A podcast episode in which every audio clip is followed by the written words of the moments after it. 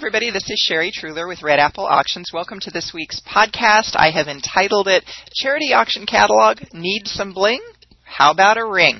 That's right. Instead of using binding to hold together your charity auction catalog, I had one client who wanted to try something new and opted for a ring.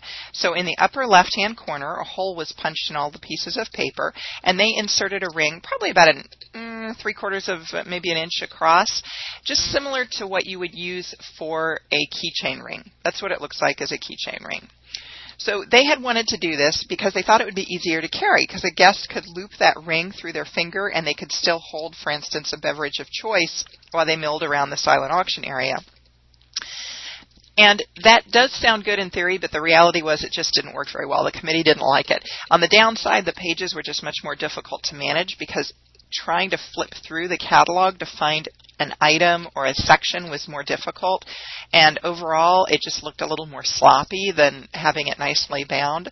But if you'd like to try the idea, this concept will work best on smaller auction catalogs. So you think fewer than 15 pages, for instance.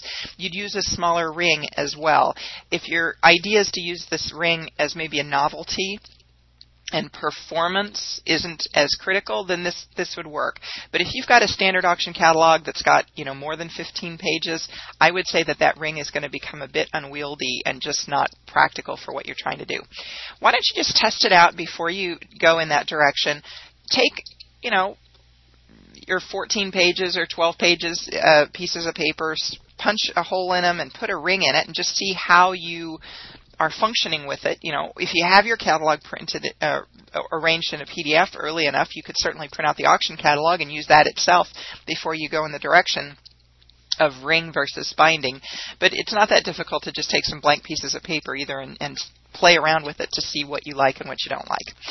I'm Sherry with Red Apple Auctions. For more great ideas on benefit auctions, you can head on over to the website. That's at redappleauctions.com. Thanks for listening, and as always, good luck to you in your charity auction.